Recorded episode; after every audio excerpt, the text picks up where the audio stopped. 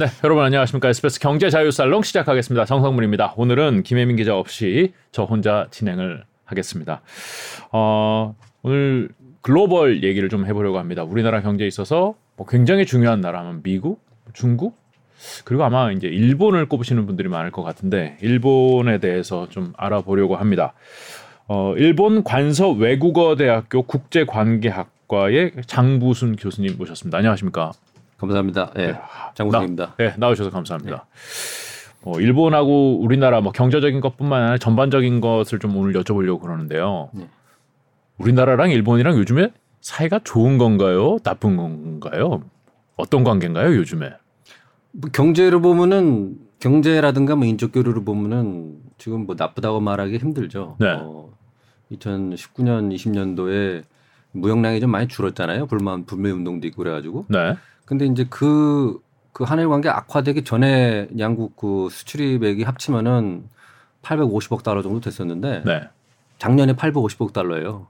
그러니까 다 회복이 됐다는 얘기죠. 음. 그리고 지금 인적 교류도 그 한일 관계 악화되기 전에 1년에 한국 사람이 한 700만 명 정도 네. 일본 방문하고 또 일본인들이 한 300만 정도 방문해서 대략 다 합치면은 한 1000만 정도 인적 교류가 있다고 그랬는데 왔다 갔다. 네. 네. 지금 어 상당히 많이 회복이 됐어요. 지금 1월 달에 어 일본 전체 그 외국인 관광객이 150만 명 정도 되는데 40%가 아, 한국 사람입니다. 음. 제일 많고요. 네. 외국인 네. 중에.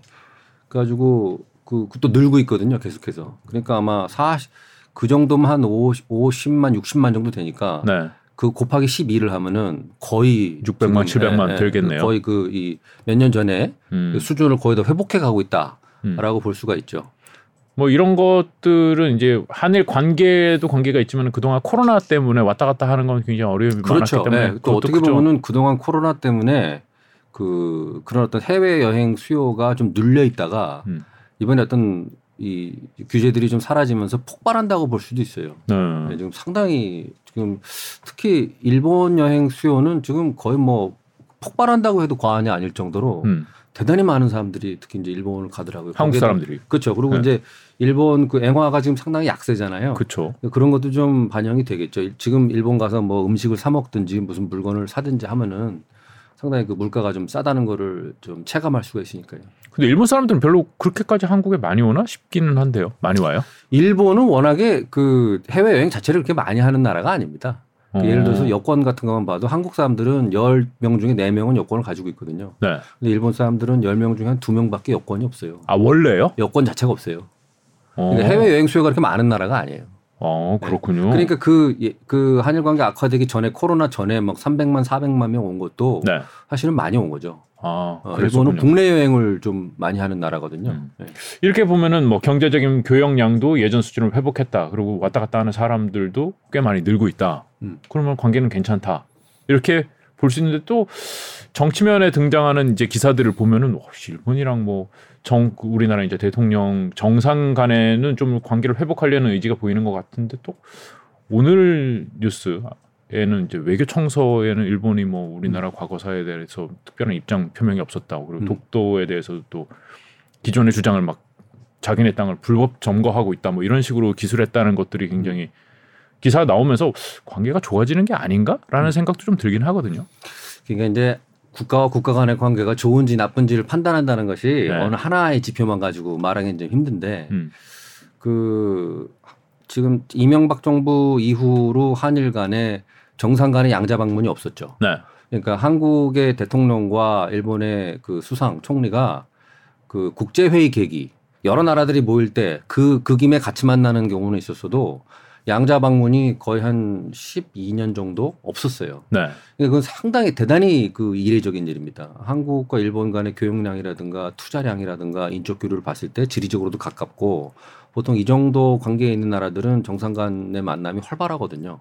음. 고위급에서도 만남이 활발하고 다른 나라들을 사례를 네, 봤을 네, 그렇죠. 때 그, 그게 이제 상례이고 보통인데 근데 10, 10년 이상을 그런 그 관계가 없었단 말이죠. 네. 그러니까 대단히 악화돼 있었다라고 볼 수가 있죠. 그런 측면에서는. 근데 이제 올해 들어서 전격적으로 이제 윤석열 대통령께서 그 도쿄를 방문하셨잖아요. 네. 그런 점에서는 상당히 그 이 관계 개선의 전기가 만들어졌다라고 음. 볼 수도 있죠. 하지만 동시에 또 한일 간에는 뭐 독도 문제라든가 네. 그걸 비롯해서 지금 또 일본 입장에서는 지금 그 후쿠시마라든가 일본 동북지방 농수산물 수입 문제라든가 뭐 그 저 수출 규제라든가 이런 것도 아직 여전히 다 해결되지 않은 측면들이 있어요. 네. 그러니까 그런 측면에서 보면 여전히 현안들이 남아 있다라는 측면에서 보면은 아직 뭐 완전히 다 이렇게 좋아졌다, 개선됐다라고 보기는 어려운 측면도 있고. 그러니까 어떤 관점에서 어떤 지표를 중심으로 보느냐에 따라서 여러 가지로 음. 평가가 내려질 수 있습니다. 음. 네. 양국 간의 감정들은 그래도 조금 나아진 거 아닌가라는 생각도 들기도 하고요. 그러니까 이제 제가 최근에 이제 뭐 도쿄에서 뭐 강연을 할 기회가 있어가지고 일본 기업인들 대상으로 좀 강연을 했었고 네. 또 이제 일본 정부에 계신 분들이랑도 이제 평소에 좀 알고 지내던 분들이랑 도쿄 간 김에 또 식사도 하고 그랬는데 그 요번에 윤석열 대통령께서 전격적으로 일본 그 방문한 거에 대해서는 아주 뭐 대단히 다 높이 평가하는 분위기였고 음. 그다음에 그동안 이제 징용 문제 뭐 이런 거로 해서 상당히 그 이 감정의 골이 깊었었는데 그 부분을 상당히 적극적으로 이제 어, 해결을 하겠다는 입장을 보인 거에 대해서는 대단히 높이 평가하는 분위기였습니다. 그런데 네. 그러면은 지금 어 올해 이렇게 정 그 진짜 뭐 오랫동안 막혀 있던 정상회담 물꼬가 터지고 그랬으니까 한일 관계가 급진전할 거냐라는 질문에 대해서는 기업인들이라든가 뭐 관료들도 다 그렇게 적극적인 긍정적인 태도를 보이지는 않았던 것 같아요. 왜냐하면은 이제 이게 이 일본 사람들 보기에는 한국이 정권이 어떻게 바뀌느냐, 어, 총선이라든가 대선의 결과가 어떻게 바뀌느냐에 따라서 아, 한일 관계가 출렁이는구나라는 생각을 하고 있거든요. 음. 그렇기 때문에 대통령은 한일 관계를 그러니까 한국의 대통령은 네. 한일 관계를 개선하는 생각이 있나 보다라고 하지만 내년도에 또 이제 한국의 중요한 총선이 있잖아요. 네. 총선이 있고 그 총선의 결과에 따라서는 어떻게 또 한일 관계가 변화될지 모른다라는 그 우려감을 표시하는 사람들이 의외로 많더라고요. 음. 근데 적극적으로 일본 측에서 나서야겠다 이런 생각을 가지고 있지는 않은가 봐요. 그러니까 이제 최근에 한일 관계 급진전된 된 것은 어느 어느 하루 아침 뭐 윤석열 대통령이 결단을 내려서 이루어진 것은 아니고 그 물밑에서 이제 여러 가지 그 협상들이 오고 갔었죠. 우리 저 저 외교부에서도 이제 조현동 1차관이 여러 차례 방문하기도 했었고 또 주미대사관 라인도 있고 또 일본 측에서는 이 마쿠의 교섭 형식으로 해서 아소타로 재무상이라든가 아소타로 재무상이 지금 이제 일본 집권 자민당 내에서 두 번째로 큰 파벌의 수장이거든요. 네. 그리고 이제 공명당 그 공명당도 이제 일본의 그 집권 여당의 일부입니다. 그 음. 당은 다르지만은 네. 공명당 대표도 이제 여러 차례 이제 조용히 언론에 크게 발표하지 않고 이제 서울에 왔던 거를 알려지고 있고 그렇게 이제 물밑에서 여러 가지 이제 그 대화가 오고 갔죠. 음. 그런 결과로서 이번에 이제 진전이 이루어진 건데 아소 어, 재무상이라든가 또 공명당 측 입장에서는 이번 기회에 윤석열 대통령께서도 이제 상당히 그 국내적인 반발을 무릅쓰고 그 긍정적인 결단을 내렸기 때문에 일본 측에서도 좀 화답이 필요하다는 식의 조언을 한 거로 제가 알고 있어요. 음, 일본 내에 네, 일본 그 기시다 후미오 총리 대신에게 그런 어떤 조언을 한 거로 지금 이제 많이들 알려지고 있는데 네. 흘러나오는 얘기로는 언론에 근데 이제 기시다 총리 입장에서는 아까 말씀드렸다시피 아직까지는 좀 두고 봐야 되는 거 아니냐라는 식의 그 조언을 하는 사람들이 적지 않은 거로 지금 알려지고 있어요. 왜냐하면은 아. 한국에서 내년 총선의 결과에 따라서 지금 여러 가지 관계 개선의 전기를 만들어도 내년 총선에서 만약에 지금의 집권 여당이 패배할 경우에 다시 그 한일 관계가 급전직할 가능성이 있는 거 아니냐. 음. 그렇기 때문에 아직은 좀 신중하게 좀 어, 사태를 좀 바라볼 필요가 있는가 아니냐라는 그 조언을 해주는 사람들이 오히려 더 어, 많은 거 아니냐라는 아. 관측이 있습니다. 그러니까 한국에서 일본이 이렇게 해줬으면 좋겠다라는 것들이 여러 가지가 있는데 음. 그거 지금 다 내버리면 안 된다, 다 카드를 내주면 안 된다, 뭐 이런 느낌인가요? 그러니까 이제 그 안에도 여러 가지 이제 의, 그 의견들이 막 지금 이제 충돌하고 있는 거죠. 음. 그 요번에 한일 관계 급진전을 이루어낸 그 협상파들은 음. 좀더 우리가 적극적인 관계를 보여서 이 기회에 더 급진전시키자라는 의견도 있고 음. 아 그게 아니고 아 이게 또 어떻게 될지 모른다. 지금 음. 한국의 총선 1년밖에 안 남았는데 지금 여러 가지 진전시켜 봤자 다시 다 도루묵 되면은 음. 우리 국내적으로 우리 그 정치적인 부담만 정치적인 커진다. 부담되고 더 어. 욕먹고 지지율 하락할 수도 있다. 어. 위험하다. 어. 이런 의견도 적지 않은 거고 기시다 총리는 스타일 자체가 대단히 신중한 스타일입니다. 음. 돌다리를 두들겨 본 다음에도 확인을 한번 더 하고 건너가는 스타일이라고 아, 할까요? 그래요? 뭐 그런 그 신중한 그 스타일을 갖고 있는 사람이기 때문에 음. 아마 좀 지금까지는 좀 더 관망 모드가 더 강한 분위기가 아닌가라는 음. 그런 관측들이 지금 나오고 있어요. 그런 맥락 네. 속에서도 이번에 뭐 청소도 그냥 과거에 하던 대로 그대로 음. 나왔다 이렇게 해석할 수 있는 그러니까 거예요. 지금 만약에 네. 한일 간에 여러 가지 이제 갈등 현안들이 있잖아요. 네. 예를 들어서 지금 일본에서는 특히 이제 그 동북지방 그 농수산물들 이렇게 금지하고 있는 거에 대해서도 네네. 네. 대단히 좀 불만을 가지고 있고 음. 또 한국 측에서는 또 이 좀 더 과거사에 대해서 좀 적극적인 의사 표현을 하라든가 네. 독도 문제도 있고요 네. 교과서 문제도 있고 걸려 있는 현안들이 많은데 네. 그이 외교 정책 그 우리 결정 이론에서 보면은 조직 이론이라는 게 있어요 조직 결정 이론 그러니까 네. 외교 정책은 그 대통령이나 총리가 결정하는 부분도 있지만 그 조직의 일로 맡겨져서 루틴에 따라서 그냥 굴러가는 부분들도 있다는 겁니다. 외교부에서 그렇죠. 네. 그러니까 예를 들어서 우리가 뭐 W 한국의 저 정부가 일본의 어떤 수출 규제에 대해서 WTO에 제소를 했다. 네. 그러면은 그거는 일단 제소를 하고 나면은 그거는 그냥 행정적인 절차로서 막 굴러가거든요. 그렇겠죠. 그렇죠. 위에서 뭐 대통령이 그걸 일일이 하나씩 다 관여하는 건 아닙니다. 네. 그러니까 예를 들어서 그 독도 문제라든가 뭐 교과서 문제 같은 것도 지금은 일본이라는 정부의 담당 부서가 있고 그 담당 조직이 있어요.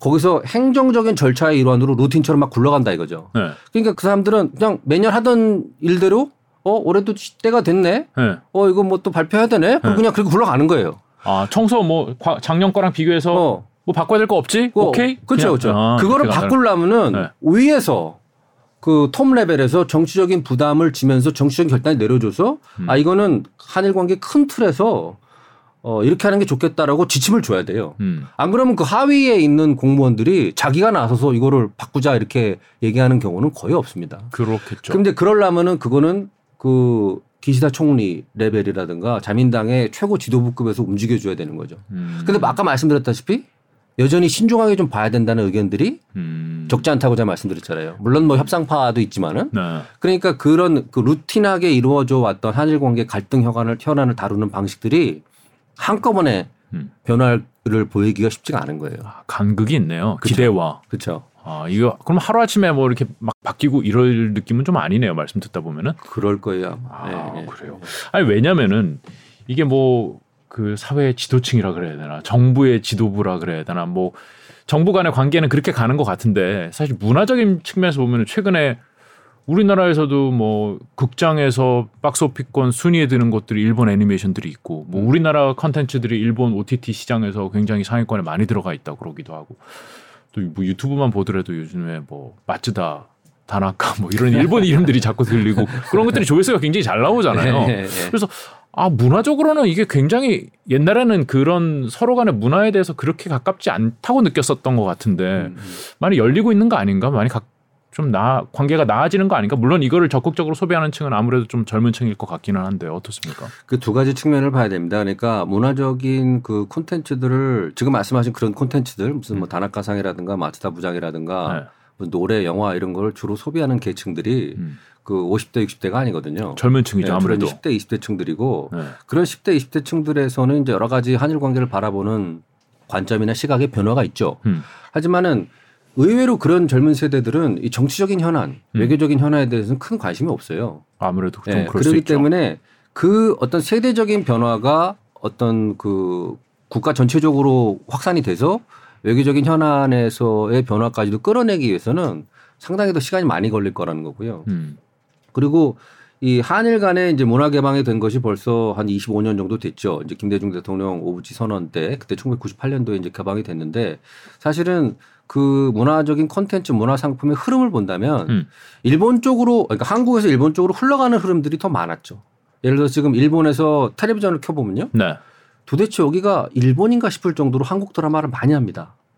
어, 그렇죠. 옛날에 겨울, 겨울 연가부터 시작됐죠. 네, 여기저기서 뭐 한국 네. 드라마가 엄청나게 많이 나오고 그게 네. 그냥 한국말로 나와요. 더빙을 음. 하거나 이런 게 아니라 자막은 나오지만은 네네. 네. 그냥 다 한국말로 나옵니다. 그리고 뭐 공중파나 이런 데서도 뭐 한국의 유명한 가수나 이런 사람들 나와서 그냥 뭐 그냥 한국 마치 한국을 방불케 하듯이 활동을 하고요. 음. 그런데 에, 상대적으로 한국에서 어떤 일본 문화, 일본 컨텐츠가 소비되는 것은 이런 어떤 공, 공개된 공중파 이런 데서는 상당히 좀 보기가 쉽지 않았어요. 제가 알기로 지금 라디오에서도 아마 일본어로 된 노래가 공중파에서 나오나요? 아마 안 나오는 걸로 알고 있어요. 뭐 규정이 어떻게 돼 있는지는 모르겠지만은 네. 들어본 적이 없, 들어, 들어본 적이 예, 없는. 것 같은데요. 그런데 네. 최근 들어서 이렇게 뭐 최근에 지금 스즈메의 문단속도 400만을 돌파했고 네네. 네. 그 전에 바로 또 그 슬램덩크 1위 올랐던 게 퍼스트 슬램덩크 네. 이렇게 그 일본적인 컨텐츠 일본어로다가 그 전달이 되는 컨텐츠들이 이렇게 공개적으로 인기를 끌게 된 것은 사실은 그렇게 오래되지가 않았습니다. 음. 근데 그런 그런 걸 본다면은 이게 한일 양국의 문화 교류가 쌍방향성 을 띄고 양국에서 다 이제 확산되어 나가는 것은 어떻게 보면은 그렇게 그 이제 시작되고 있다라고 볼 수가 있죠. 아 이제 시작이다. 예. 예. 어.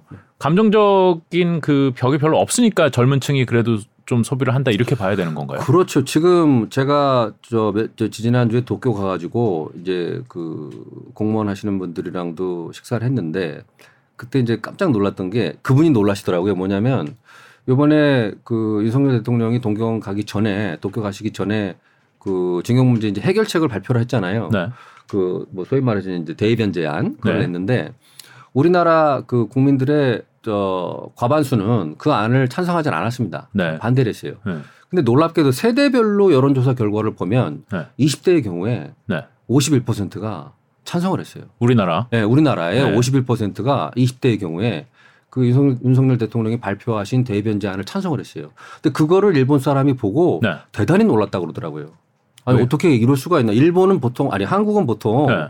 한일 관계에 있어서는 대단히 이렇게 그 일사불란하게 한 아. 일본에 대해서 반대하는 의견이 주류를 이루는 줄 알았는데 20대의 경우는 지금 윤석열 대통령이 내놓은 그 해결책에 대해서 찬성이 더 많았다라는 것이 대단히 놀랍다라는 음. 얘기를 했거든요. 네. 근데 저도 사실은 그걸 보면서 어, 어떤 생각이 들었냐면은 아 이제는 좀 뭔가 이제 어떤 세대적인 변화 들이 일어나고 있는 것이 아니냐라는 음. 그런 생각이 들더라고요. 한일 관계를 단순히 과거의 틀에서만 보는 것이 아니라 음. 좀 미래지향적인 관점에서 보려고 하는 의견들도 음. 지금의 젊은 세대에서는 좀 확산이 되어가고 있는 것이 아닌가. 한국 내에서. 네, 한국 내에서요. 음. 근데 뭐 아직은 모르죠. 뭐 그 여론조사 하나로다가 뭐가 다 바뀐다고 뭐 확신할 수 있는 건 아니니까. 그렇죠. 하나의 어떤 그 지표 어, 정도로다가 볼 수는 있다고 생각이 듭니다.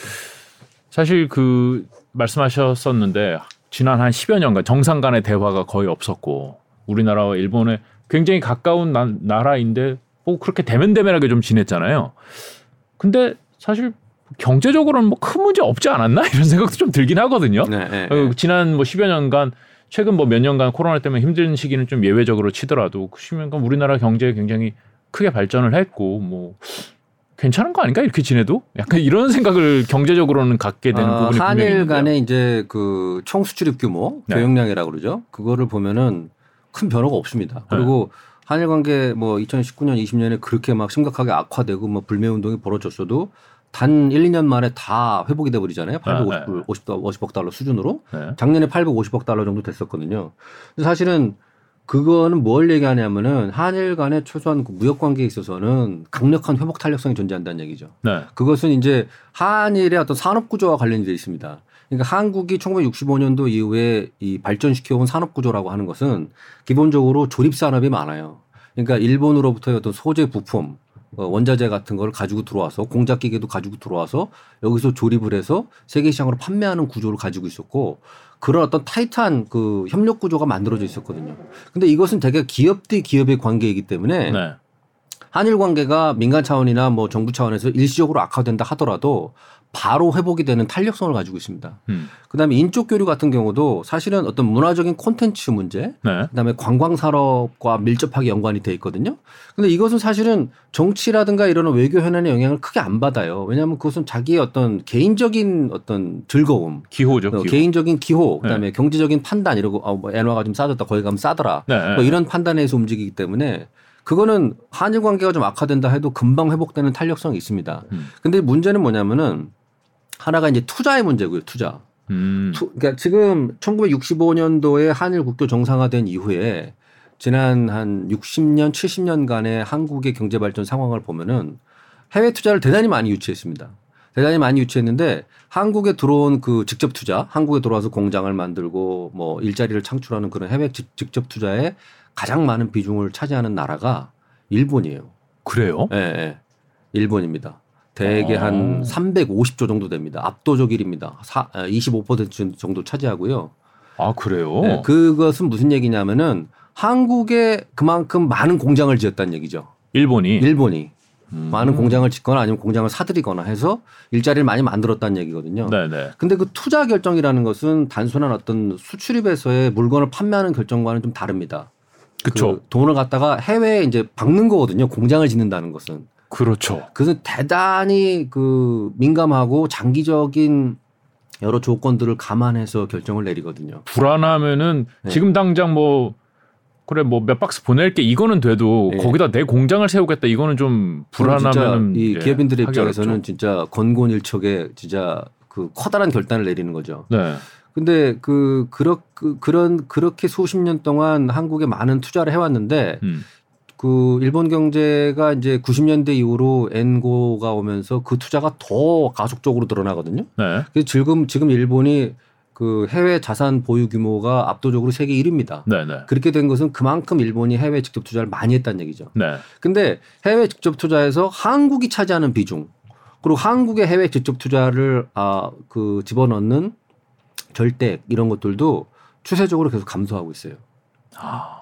그건 대단히 우려스러운 부분이죠. 그러니까 단순히 일본이 네. 이제는 엔화가 옛날만큼 강하지도 않고 경제의 체력도 좀 떨어져서 해외 투자가 옛날만 못하다 이런 게 아니라 자기네 투자액 중에서 한국의 비중이 줄어든다. 다른 데는 투자 많이 합니다. 아 그래요? 아세안이라든가 뭐 어. 인도라든가 지금도 인도에 뭐, 뭐 대규모 인프라 투자하고 있거든요. 음. 그리고 90년대 이후로의 일본 경제는 단순히 무역에 의존하는 나라가 아니에요. 그러니까 그 일본이 뭐 저 GDP에서 수출입이 차지하는 비중이 낮아서 대무역 의존도가 낮다고 뭐 그렇게 얘기를 하는데 그것은 이제 그 무역 측면만 본 얘기고 90년대 이후에 일본 경제는 이미 대규모 해외 직접 투자들이 해외 밖으로 나가 있습니다. 그래서 음. 일본에 보면은 예를 들어서 그 유명한 산토리 같은 회사, 네. 산토리도 매출의 4분의 3은 해외에서 발생해요. 음. 그리고 우리가 아는 이런 그 저기 패스트푸드 체인점들도 네. 어떤 패스트푸드 체인점은 자기네 그 지점 지점의 반이 일본 바깥에 있어요. 자기네 아, 운영하는 가게의 반이 박 해외에 있는 겁니다. 음. 그렇게 이제 그 해외 투자를 통해서 국제화되어 있는 거거든요. 그리고 그거에 그게 이제 수십 년 동안 누적돼 왔죠. 그리고 지금도 이제 그 추세가 계속되고 있다고 봐야 되는데 과거에는 한국에 상대적으로 투자를 많이 했다면 지금은 투자가 다변화되고 있는 거죠. 음. 다른 데도 많이 투자를 하면서 한국의 비중이 줄어들고 한국에 투자하는 절대액도 줄어들고 있다는 거고 음. 한국의 측면을 보면요.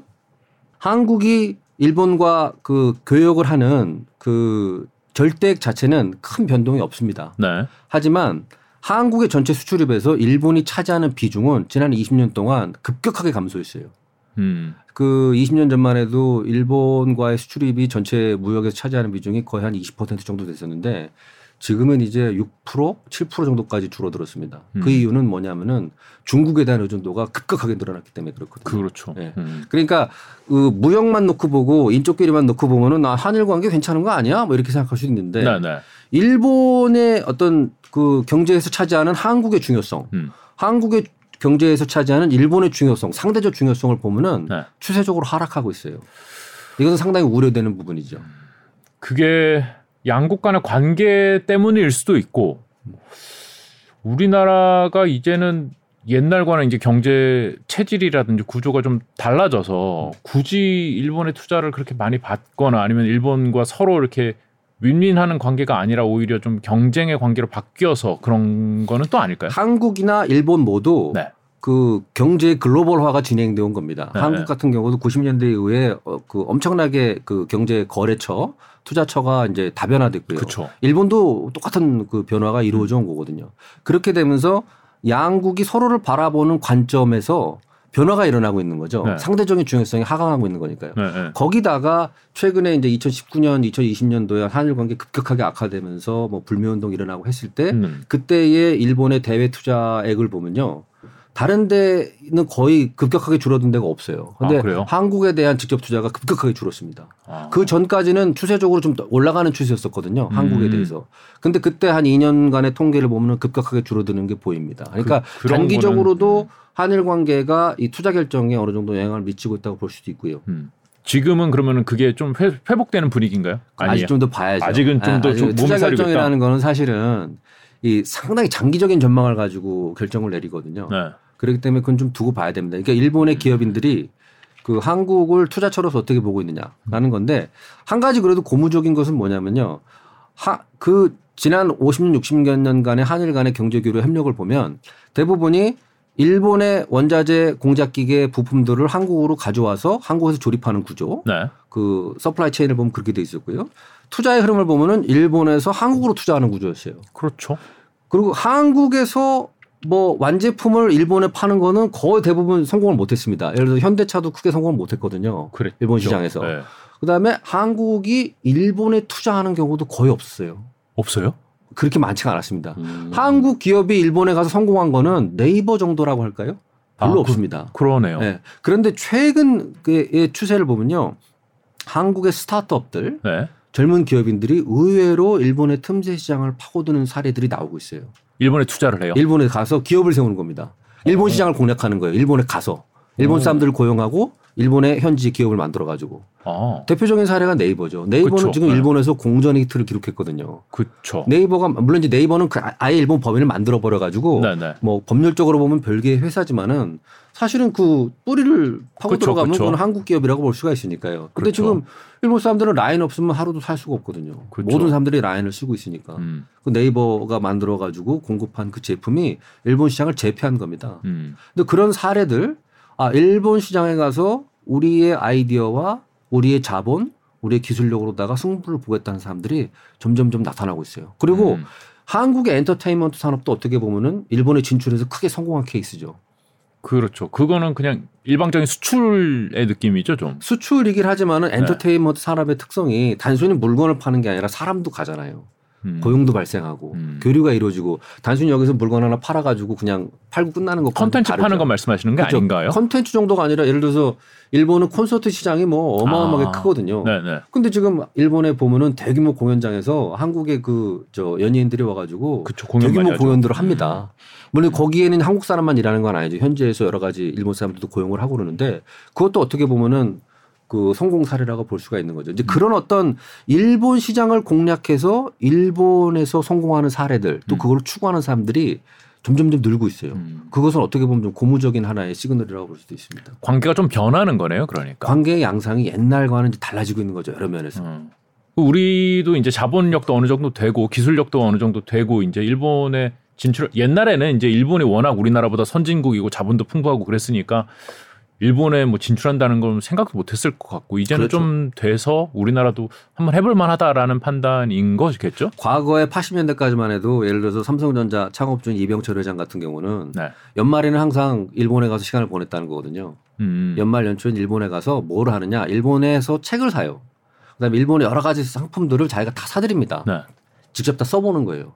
그래가지고 연초가 되면 한국에 와서 사장단 회의를 열어가지고 책도 나눠주고 그 상품들도 보여주면서 아 연구 좀 해봐 개발 좀 해봐 아이디어 좀 음. 짜봐 이렇게 되는 거거든요. 일본을 배우자였죠. 그렇죠. 그건 네. 일본은 배우는 대상이었던 거죠. 네. 근데 지금의 젊은 그 투자가들 기업인들은 그렇게만 보지 않아요. 일본을 그 어떤 기업의 기업인의 관점에서의 공략처. 음. 우리가 거기 가서 장사도 하고 돈도 벌고 기업도 일으키고 활용을 해야 되는 장소로 보는 거죠. 단순히 음. 배움의 대상으로 보는 게 아니라 음. 그러니까 관점들이 변하고 있다고 볼 수가 있는 겁니다. 그럼 우리에게 일본이 좀 다른 의미에서 이제는 필요할 됐다 이렇게 볼 수 있는 거네요. 어떻게 보면 이제 네. 일방적인 어떤 경제 교류의 협력이 아니라 음. 대등한 관계에서의 경제 교류의 협력이 음. 그 기초가 이제 만들어지고 있다고도 볼 수가 있는 거예요. 우리가 음. 투자만 받는 게 아니라 음. 우리가 투자도 하고 우리가 고용만 되는 것이, 것이 아니라 우리가 음. 일본 사람들도 고용을 하고 음. 그런 관계가 이루어지고 있는 거죠. 1960년대 70년대에는 항일 국교 정상화되고 나서 정말 그때 보릿고기라는 게 있던 때거든요. 네, 네. 일자리가 없고 저 돈을 못 벌어서 굶는 사람들이 있을 텐데 일본 사람들이 와서 이제 부품 공장 지어주고 거기 취직해가지고 월급 받고 음. 기술도 배우고 밥을 사 먹었단 말이죠. 이제는 그런 관계가 아니에요. 이제 우리가 일본 사람 고용해 주는 관계, 음. 월급 주는 관계. 그다음에 일본에 들어가서 일본에서 기업을 일구고 거기서 우리가 경제적인 이득을 취하는 관계 음. 그걸 달라지고 있는 거죠. 그러니까 우리나라에는 과거에는 우리나라에 투자해주고 공장 세워주고 음. 뭐 기술도 배울 수 있고 그래서 일본이 필요했었고 음. 지금은 이제 가서 우리가 그 시장을 공략할 수 있고 음. 우리의 투, 우리가 거기 투자해서 이득을 볼 수 있고 그런 관, 존재잖아요, 일본이. 음. 그럼 일본에게 우리는 과거에는 어, 쟤네 임금도 싸니까 저기서 공장 짓고 하면은 우리 좀 어, 괜찮은데? 라고 해서 들어왔었는데 지금 일본에게 대한민국은 쟤네 이제 임금도 꽤 비싸가지고 저기다 공장 지어서 별로 우리나라에 짓는 거랑 다른 것 같지도 않고 그렇다고 해서 시장이 엄청 커가지고 한국 사람한테 뭘 팔아가지고 돈을 크게 벌 것 같지도 않고 그렇다고 자기네가 뭐 자본이나 기술이 모자라서 한국의 자본을 끌어들여야 된다 이런 느낌도 별로 아닐 것 같고 일본에게 한국이 필요한가요? 그러니까 이제 우리가 이제 생산 요소가 뭐 자본, 뭐 자원, 자본, 뭐 시장, 네. 아, 자본, 노동력, 뭐 이렇게 뭐 기술 이렇게 있잖아요. 네, 그 네. 생산의 요소들이 있는데 지금 보면은 우리 그 한국 그 청년들이 네. 해외 취업을 할 때 압도적으로 가장 많이 취업을 하는 곳이 일본입니다. 한국인들의 해외 취업이 가장 활발하게 이루어지는 곳이 일본이거든요. 네. 그것은 무슨 얘기냐면 한국의 이 생산 요소로서의 노동이 음. 일본으로 움직이고 있는 거죠. 네. 일본 일, 어떻게 보면 일본 시장을 일본 경제를 우리가 그런 식으로 활용을 하고 있는 그러니까 거죠. 우리는 일본이 필요해요. 네. 일본에게 한국이 필요한가요? 아, 아까 말씀드렸다시피 일본도 지금 음. 일본은 상당히 성숙된 경제잖아요. 네네. 네. 그러니까 새로운 아이디어, 새로운 활력, 새로운 자본, 새로운 기술을 원하고 있어요. 음. 일본은 지금 세계 최고의 고령화 사회이고 그 그 성숙된 경제인 만큼 그만큼 어떤 활력이나 새로운 창의성이 부족한 상태인 거죠. 음. 그리고 새로운 기술과 자본을 원하고 있고. 근데 그런 그런 거를 그 제공해 주는 역할을 우리가 할 수도 있다는 얘기입니다. 일본 사람들도 그렇게 생각하나요? 아, 우리도 아이디어가 모자라서 한국에 있는 젊은 반짝반짝한 인재들 좀 데려와야겠어. 그러니, 이렇게 생각하나요? 그러니까 한국 사람들 채용을 하죠. 아, 그래요? 네, 한국 사람들 엄청나게 많이 채용을 하잖아요. 음. 네. 그런 그러니까 과거의 한일 관계의 경제 교류 협력의 양상과는 다른 양상의 경제 교류 협력이 이루어지고 있다는 거를 우리가 주목할 필요가 있다는 겁니다. 음. 그리고 그 이 일본 사람들이 한국을 바라보는 그 시각도요. 네. 세대에 따라서 많은 변화가 있어요. 그러니까 일본도 달라요. 우리나라도 아까 음. 일본의 뭐 문제에 대해서 이제 20대랑 좀 나이 든 사람들이 다르다고 말씀을 하셨는데 일본도 그래요? 그렇죠. 그러니까 예를 들어서 지금 일본의 50대 이상의 경우에는 네. 여전히 그 한국을 바라볼 때 어, 좀 우리가 좀 더 잘 사는 나라, 한국은 우리보다 좀 더 못 사는 나라. 음. 그리고 우리가 옛날에 아, 식민지로 하고 우리가 옛날에 뭐 그 통치했던 나라 음. 이런 식으로 바라보는 시각들이 있습니다. 그리고 음. 아 우리가 옛날에 좀 많이 괴롭혔기 때문에 좀 미안한 부분도 있고 우리가 좀 그런 부분에서 좀 사과도 하고 음. 좀 미안하게 느끼고 도와줘야 되는 나라 이렇게 생각하는 사람들이 적지 않아요. 일본은 음. 50대 이상에서는. 네. 근데 일본의 40대나 그 이하로 내려가면요. 네. 이 사람들은 1970년대, 80년대에 태어난 사람들이거든요. 네. 그런데 이 사람들은 자기들이 이제 성년이 돼서 대학을 가거나 취직을 했을 때 일본 경제의 고도 성장기가 이미 끝났을 때입니다. 음, 그쵸. 네. 90년대 이후에 이제 취직을 하거나 대학을 간 사람들은 이제 90년대 초반 이후에 이제 일본이 잃어버린 뭐 20년, 30년 그때 이제 일본 경제 거품이 깨지죠. 네. 그러면서 막 그 부동산 뭐 자산 가격이 엄청나게 추락하면서 그 일본 경제 뭐 잃어버린 수십 년이 시작된다고 하는 그 시기거든요. 네. 그러니까 이 사람들은 그 전 세대가 자기네 일본의 경제, 기술, 자본에 대해서 대단한 자부심을 가지고 있고 우리가 세계 최고다라는 음. 식의 생각을 가지고 있는 거에 반해서 이 40대 이하, 30대, 20대 세대들은 그런 의식이 없습니다. 우리나라가 세계 최고가 아니다. 아, 우리는 상당히 그 암울한 세대예요, 이 사람들은. 경제 성장률이 높지가 않고 그쵸. 자기들이 미래를 봤을 때 세금이 올라갈 일만 남았고 사회적인 연금, 뭐 보험료 이런 게 올라갈 일만 남은 거예요. 음. 월급도 올라가지가 않아요. 1990년대 이후에 지금까지 일본의 실질 임금이 올라가지가 않거든요. 음. 급료가 저기 뭐 회사에서 받는 월급, 이요 네. 지금 오히려 30년, 40년 전보다 조금 내려가면 내려갔지 변동이 없어요. 그러니까 미래가 나아진다는 희망이 없는 세대예요, 이 사람들은. 그리고 그러니까 자기네 경제 기술나 기술 자본에 대한 자부심이 별로 없어요. 그리고 자기들이 옛날에 무슨 거대한 일본 제국이었고 여러 나라 식민지를 경영했었고 뭐 침략을 했었고 이런 의식이 없습니다. 그거는 알기는 아, 는데 네. 우리 할아버지나 뭐 증조 할아버지 세대 때의 일 역사책에서 책, 책으로 보고 아는 그런 역사라고 생각을 우리 뭐 전국 시대 뭐 또 오다 노부나가 뭐 이런 거 나오잖아요. 도쿠가와 네. 이에야스 책에서 보고 아는 역사라고 생각을 하지. 음, 음. 아 그게 뭐 우리 나의 역사의 일부분이라고 생각하는 의식이 되게 희박해요. 음. 그래서 이 사람들은 뭐 아, 한국이 뭐 옛날에 우리랑 무슨 관계 있었어? 라고 이렇게 생각을 하는 경우도 많습니다. 음. 한, 그냥 한국이 그 이사 이 세대가 봤 일본 사람들이 봤을 때는 그냥 뭐 지리적으로 가깝고 뭐 경제적으로 잘 사는 나라. 음. 어 우리 그 우리 여러 우리가 상대하는 여러 다른 나라 외국 중에 하나. 음. 뭐 이런 정도로 바라본다는 거죠. 그러니까 한일 관계가 다른 나라들과의 관계와는 다른 특수한 관계라는 생각이 없어요. 가깝다는 거 말고는 별 다를 게 없다. 어, 어. 그리고 뭐 우리보다도 잘 사네. 뭐 이런 이렇게 생각하는 경우도 있고요. 그러니까 예를 들어서 제가 제 학생들이랑 얘기를 해보면 놀라는 게 제 학생들 중에 그 전문 학생들 하, 한국 갔다 온 학생들 많거든요. 그럼 네. 하는 얘기가 한국에서 맛있는 거 먹었다. 네. 라는 얘기하고 한국 사람들은 되게 이쁘고 잘생겼다. 라는 음. 얘기를 하고 그다음에 한국은 자동차가 되게 큰 차를 타고 다닌다. 비싼 차가 많다. 그다음에 집이 되게 저기 멋있다. 고급 고급 주택들이 많다. 이런 얘기를 해요. 이구동성으로. 왜냐하면 일본 그 젊은 애들이 보면은 한국은 삐까번쩍하는 거예요. 왜냐하면 서울에 와서 보면 외제차가 엄청나게 많거든요. 일본보다 훨씬 많습니다. 그 차들이 되게 큰 차를 많이 타잖아요. 일본에 네. 비해. 일본은 작은 차들을 많이 타거든요. 그리고 어딜 가든지 간에 이렇게 막 번쩍거리고 뭐 화려하고 그다음에 이제 자기들이 원래 가지고 있던 한국의 연예인들의 또 이미지를 투사시키는 것도 있고요. 그래서 한국에 갔다 온 학생들이 대부분 하는 얘기가 아, 한국이 잘 사네요. 우리보다 잘 사는 것 같아요. 이렇게 음. 얘기를 하는 학생들이 적지가 않아요. 어. 그러니까 그런 학생들이 만약에 한국이 옛날에 무슨 뭐 식민지였다라거나 한국이 뭐, 뭐 배상금을 요구하고 있다라는 얘기를 들으면은 음. 소위 말해서 인지 부조화가 오는 거죠. 인지 부조화라는 게 뭐냐면 두 가지 다른 이미지가 동시에 머릿속에 음. 들어올 때 여기서 이제 이, 이 정보 처리가 안 되는 거거든요. 음. 이걸 어떻게 화해를 시켜야 될지 모르겠는 거거든요. 음. 그럼 하나를 왜곡시키거나 무시해 버립니다. 그러니까 젊은 세대들의 일본 사람들 입장에서는 저렇게 비싼 차들을 큰 차들을 많이 타고 다니고 저렇게 좋은 집에 사는 사람들이 우리한테 돈을 배상금을 달라고 요구를 한단 말이야? 라는 게 이해가 안 되는 거죠. 옛날에 우리, 우리보다 못 살았었단 말이야? 이게 이해가 안 되는 거죠. 그 사람들의 음. 입장에서는 젊은 세대가 봤을 때는 한국은 대단한 나라인 거예요, 이미. 우리보다 잘 사는 것 같고, 이런 면에서. 음, 굳이 왜 자꾸 사과하라 그러냐, 이렇게 생각을 하는 거예요. 그게 이제 인지 부조화가 벌어지는 거죠, 머릿속에서. 음. 이게, 이게 두 개가 하나로 통합적으로 이해가 안 되는 겁니다. 왜 저러는 거지, 걸까? 음. 라는 거죠. 그래요? 그럼 어떻게 될 거야, 앞으로는? 이렇게 서로 간의 이 느낌? 우리가 생각할 때는 일본 사람들이 한국에 와서 한국이 잘 산다, 이, 이렇게 생각 하는 것도 잘 이해는 잘 안 되는데 분명히 아직까지는 그래도 일본은 훨씬 더 잘 사는 나라고 우리나라보다 음, 음. 잘 이해는 안 되네요. 저는 이미 네. 일본의 그 평균 급여가요 네. 한국보다 낮습니다. 한국이 평균 급여가 훨씬 높아요. 그리고 이제 특히 대기업 같은 경우를 보면은 대 일본은 대기업에 들어가도 초봉이 한 22만 행, 3만 행 음.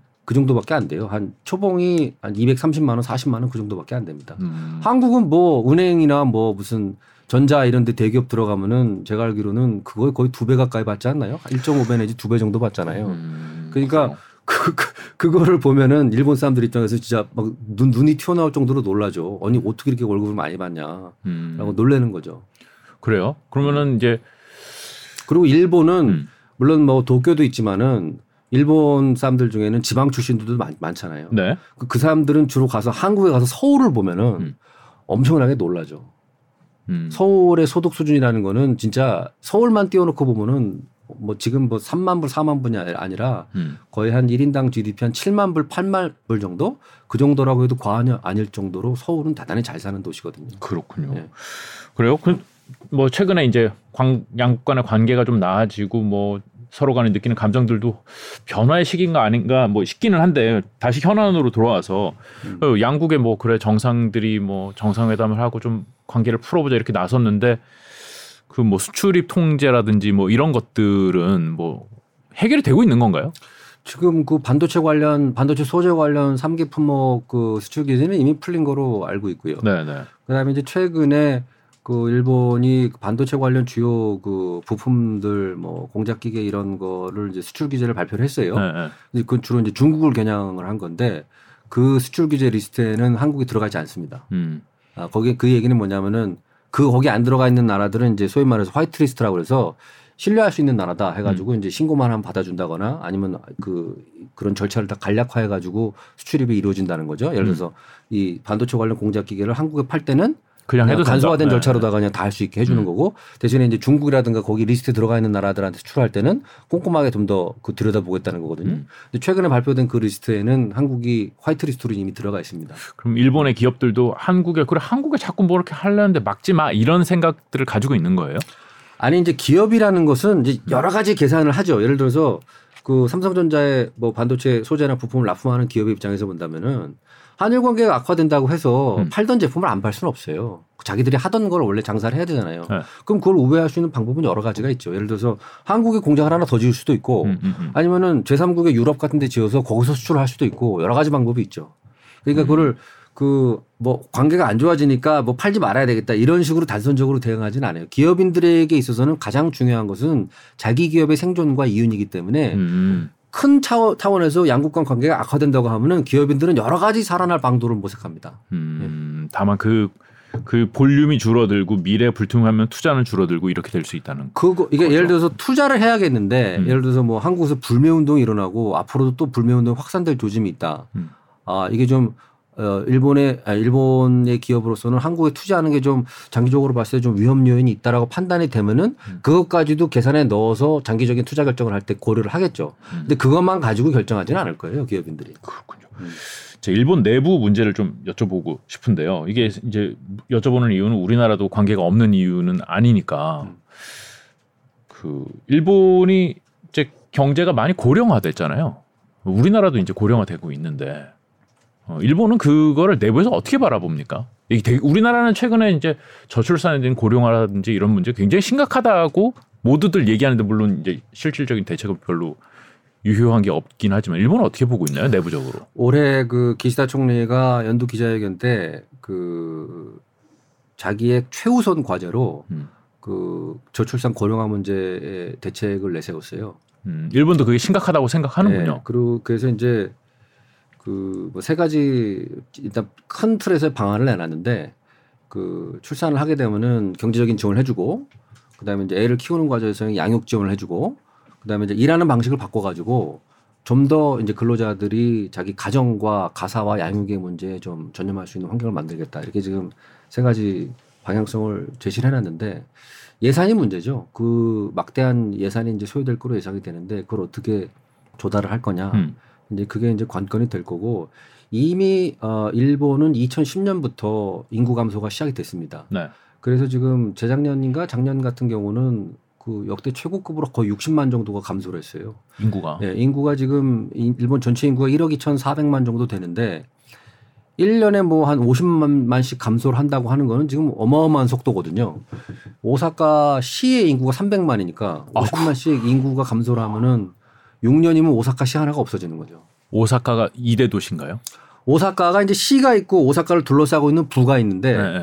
오사카 부 부는 한 860만 정도가 되고 그 안에 있는 시가 300만 정도 됩니다. 음. 그래서 이제 전통적으로 일본에서는 이제 도쿄권이 가장 큰 이제 도심지고 음. 그 메갈로폴리스라고 그러고 두 번째가 오사카권이죠. 음. 근데 이제 인구 감소가 아주 급격하게 일어나고 있는 게 현실인데 그거에 대해서 지금 대응책을 마련해야 된다. 이게 이제 인구 감소가 여러 가지 부작용들을 일으키니까요. 지금 그쵸. 그 경제의 규모 자체도 줄어들지만은 가장 큰 문제는 이제 나중에 이, 이 고령화 사회를 배경으로 해서 노령층 인구를 어떤 식으로 부양할 건가. 음. 그리고 그다음에 연금 문제, 사회복지 문제, 그다음에 이제 세금 조달 문제 이런 걸 어떻게 누군가 일하는 사람이 있어야 세금도 내고 건강보험료도 내고 연금도 낼 거 아니겠습니까? 돌아가죠. 그래야지. 그렇죠. 근데, 근데 지금 급격하게 인구가 줄어들고 있기 때문에 이걸 어떻게 해결할 거냐? 음. 그 지금 일본의 출생아 수가 2016년도에 100만을 깼어요 밑으로. 네. 1949년도에 일본의 출생아 수가 270만이었습니다. 음. 근데 그게 2016년에 100만이 깨지고 작년에 80만이 깨졌어요. 네. 이게 지금 난리가 난 거죠. 그리고 지금 그 일본의 지금 합계 출산율이 지금 좀 회복이 됐다고 했는데 한 1.4 정도일 거예요. 그래도 우리나라보다는 낫네요. 네, 네. 그게 아마 2005년도에 1.2가 2.6까지 떨어져서 막 나라가 뒤집힐 정도로 난리가 났다가 네. 조금 좀 회복을 해서 지금 좀 이제 다시 올라온 거로 제가 알고 있는데 우려를 표하는 의견들은 대단히 많습니다. 일본도. 근데 이제 인구 문제라고 하는 것이 일단 문제로서 인지되기 시작하면 그때는 이미 대응하기가 좀 어려워요. 이게 뭐 사람이 인간이라는 거를 뭐 무슨 뭐 공장에서 찍어내듯이 만들어낼 수가 없잖아요. 최소한 뭐 몇십 년이 걸리는 일이고 애를 낳는다는 것은 누구에게나 자기 인생에서 대단히 중요한 결정이거든요. 그러니까 뭐 하루아침에 결정하는 게 아니고 음. 장기간의 전망을 가지고 자기 인생을 종합적으로 생각해서 결정을 내리는 거기 때문에 그런 결정에 영향을 미치고 바꿔 나가려면은 앞으로 이제 시간이 대단히 많이 걸릴 겁니다.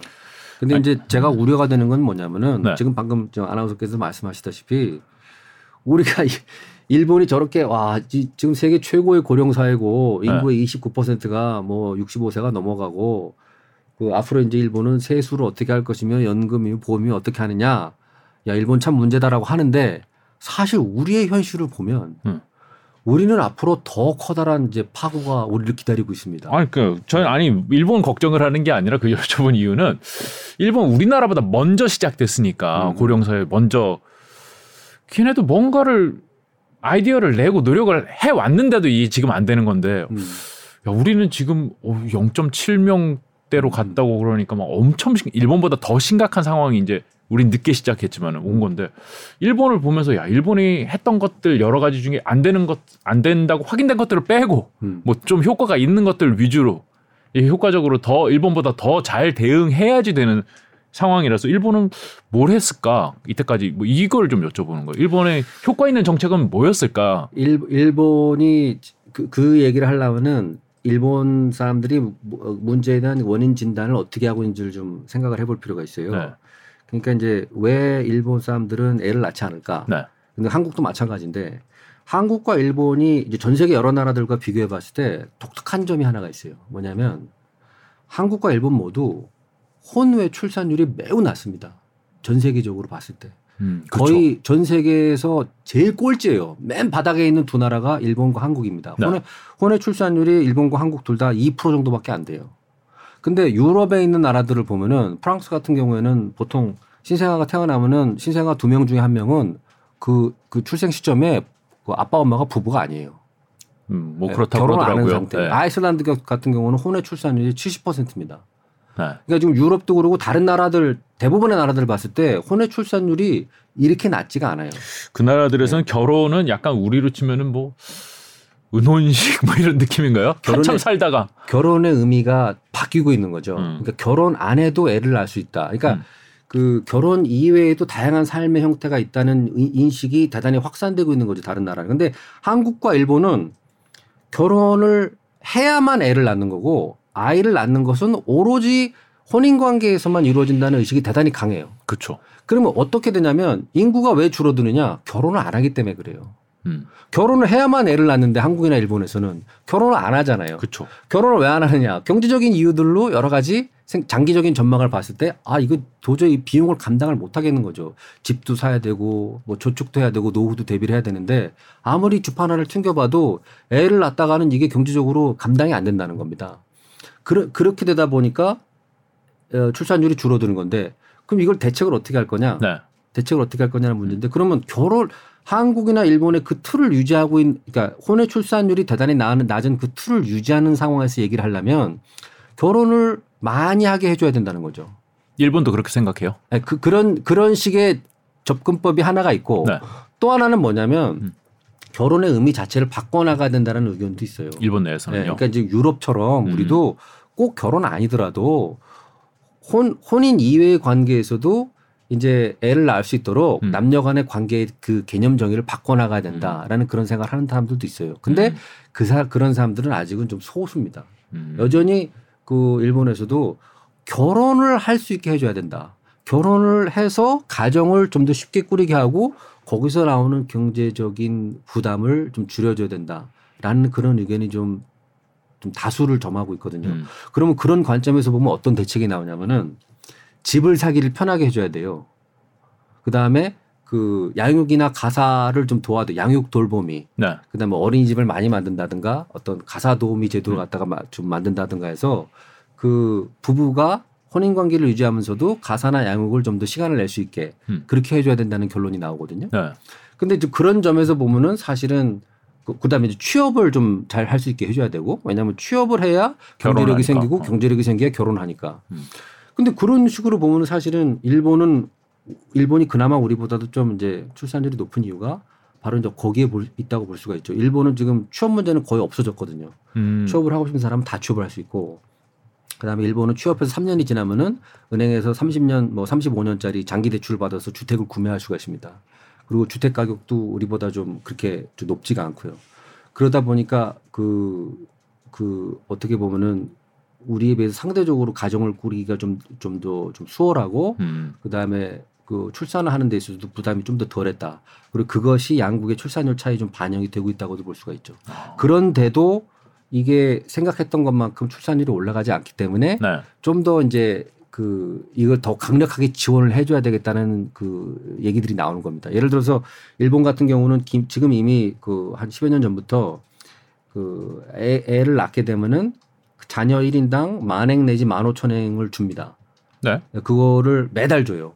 우리, 우리 지금 10만 원 내지 15만, 15만 원 정도를 네. 아동 수당이라고 그래가지고 15세까지 계속 줍니다. 음. 근데 지금 이제 그 기타 정부에서 나오고 있는 대안이라는 것은 그거를 액수를 늘리자. 혹은 그거를 15세까지가 아니라 18세까지 하자. 그리고 그게 이제 소득 제한이 걸려서 소득이 얼마 이상의 사람들은 그 돈을 안 줬었거든요. 네. 적 게 주거나 소득 제한도 철폐하자. 이런 주장이 나오고 있는 겁니다. 그러니까 아동 수당, 경제적인 지원액을 늘리자라는 음. 식의 이제 주장들이 나오고 있는 거죠. 음. 그또 하나가 이제 나오는 게그 어, 양육, 양육 그 돌봄이 네. 가사 도우미, 예를 들어 어린이집 같은 거죠. 그 저 보육을 지원해 주는 그런 기관들, 그 다음에 보육 교사 이런 걸 좀 더 확충하자라는 음. 그런 얘기들이 나오고 있고, 음. 그 다음에 이제 그 또 하나가 그 많이 지금 얘기가 나오는 게 그 일본도 결국에는 남성 중심, 바깥 일은 남성이 하고 가사나 양육은 여자가 한다는 의식이 대단히 그 강한 사회거든요. 네. 근데 그거를 바꿔 나가기 위해서는 남성도 가사나 양육에 적극적으로 참여할 수 있도록 음. 일하는 방식을 바꿔야 된다. 그뭐 야근 많이 하고 음. 직장의 모든 것을 올인하고 그런 방식이 아니라 남자든 여자든지 간에 가사나 양육에 대해서 적극적으로 참여할 수 있는 근로 환경을 만들어줘야 된다. 그 그런 예를 들어서 뭐 남자도 저 육아휴직을 좀 더 쉽게 할 수 있게 한다든가 음. 그런 그런 어떤 그 제도를 바꿔나가야 된다. 그런 의견들이 지금 나오고 있는 거고 지금 그 기시다 정부가 내놓고 있는 대략적인 그 정책 대안이라는 거는 대개 이 세 가지 방식을 음. 좀더 그 예산을 확충한다든가 구체화시켜 나가는 방식 그런 식으로 지금 추진이 되고 있습니다. 구체적인 뭐 안들에 대해서는 우리와 좀 차이가 있을 수는 있겠지만 결국은 우리나라에서 나오고 있는 정책이나 아이디어와 크게 다르지는 크게. 다르지는 않아요. 네. 크게 다르진 않지만은 효과 면에서는 아까 말씀드렸다시피 한국 경제와 일본 경제가 가지고 있는 구조적인 차이가 있기 때문에 네. 그 출생률을 놓고 보면은 정책 효과를 봤을 때 일본이 더 높은 거로 나오고 아. 나오고 있는 거죠. 그러니까 취업 문제와 집값 문제가 그 경제적인 차이네요. 결국. 그렇죠. 그것도 있고 또 하나가 일본은 우리에 비해서 이제 규모가 큰 중소기업들이 지방에 네. 아주 다, 수로 포진하고 있습니다. 음. 그러니까 일본은 그 지방의 조그만 소도시에 가봐도 어느 정도 이렇게 인프라가 갖춰져 있고 뭐 도서관도 있고 뭐 극장도 있고 기업체들이 있어요. 아 우리나라도 지방에 요즘 많이 좋아졌어요. 네. 근데 한국은 네. 상대적으로 그 숫자를 봤을 때는 네. 그 지방 소멸화가 지금 앞으로 일본보다 그쵸. 더 빠른 속도로 일어날 거로 예상이 되거든요. 네. 그러면은 일 결국 일자리를 만들고 그 출산할 수 있는 환경, 가정을 맞출 수 있는 환경을 만들어 주려면은 그 음. 기업들이 대도시에만 있는 게 아니라 지방에도 좀 만들어져야 되는데 음. 그런 측면에서는 일본이 그 어떻게 보면 그동안 쌓여와 있는 인프라들이 좀 더 우리보다 잘 돼 있는 거죠. 아, 일본은 우리나라보다 환경이 그나마 좀 나은데도 그래도 아직도 이 문제에서 벗어나지 못하고 있는데 음. 더 먼저 시작했고 우리나라는 그거보다 여러 가지 상황이 더 좋지 않은데 이제 이제 시작이 어디까지 갈지 모르고 출산율 저하의 네. 속도가 일본보다 너무 빨라요. 그렇죠. 네, 너무 빨라서 지금 일본이 지금 합계 출산율이 1.34인데 네. 우리가 지금 0.8을 밑으로 깼잖아요. 네. 거의 반이거든요. 네. 그 얘기는 앞으로 일본보다 더 빠른 속도로 인구 감소가 오고 네. 상대적으로 고령화 인구 숫자가 훨씬 더 급격, 하게 늘어날 거라는 거고 음. 거기다가 상대적으로 아까 말씀드렸다시피 우리에 비해서 지방에 포진하고 있는 중소기업들의 규모나 숫자가 음. 약하거든요. 그렇죠. 네. 그것도 상당히 우려되는 부분이죠. 아, 그래요. 네. 아, 일본의 그 문 제를 보면 어느 정도 실마리가 좀 있을까 싶어서 여쭤봤는데 음. 쉽지는 않, 않겠네요. 인구, 인구 문제 어려운 문제입니다. 그러니까 네. 쉽게 해결되시는 문제가 아니죠. 그래요. 어, 뭐 오늘 교수님 모시고서 사실 그 한일 간의 경제 관계라든지 뭐 이런 것들을 주로 여쭤보려고 모셨는데 좀 여쭤보다 보니까 이제 범위가 넓어졌습니다. 이 하나하나의 주제에 대해서는 사실 또 더 깊게 들어갈 수 있는데 오늘 시간 관계상 여기까지 말씀드려야 될 것 같습니다. 말씀 잘 들었습니다. 고맙습니다. 아, 감사합니다. 불러주셔서 네. 감사합니다. 일본 관서 외국어대 장부승 교수님이었습니다. 어, 저희 SBS 경제 자유 살롱 어, 여러분과 소통을 더 원활하게 하기 위해서 스포츠 프리미엄 채널에 예, 저희 방이 있습니다. 회원 가입하고 저희와 소통 직접 나누실 수 있고 저희가 뭐 다뤘으면 하는 주제라든지 의견 있으면은 올려주시면은 적극적으로 반영하도록 하겠습니다. 그리고 이제 4월 22일 이제 얼마 남지 않았는데 저희가 연남동에서 경제 자유 살롱 경제 콘서트를 처음으로 준비하고 있습니다. 여러분의 많은 관심과 참여도 부탁드리겠습니다. 오늘 여기서 방송 마치겠습니다. 고맙습니다.